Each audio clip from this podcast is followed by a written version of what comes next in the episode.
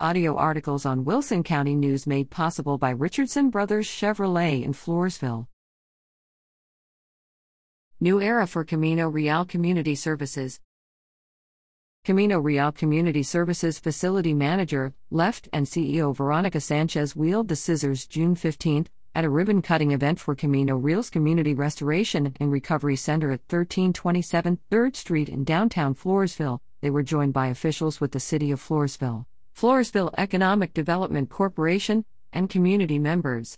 Camino Real Community Services, a nonprofit organization, provides mental, behavioral, and intellectual disability services to Atascosa, Dimmit, Frio, Karnes, LaSalle, Maverick, McMullen, Wilson, and Zavala counties. At this site, community members can access mobile crisis outreach services, substance use disorder services, and veteran services, all in one location. Camino Real's adjacent site on third Street offers intellectual and developmental disability support services and work center.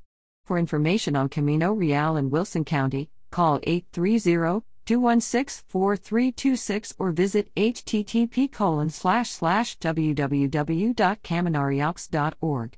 The crisis hotline is eight hundred, five four three, five seven five zero. For substance use services, call eight three three, nine eight two, one five one zero.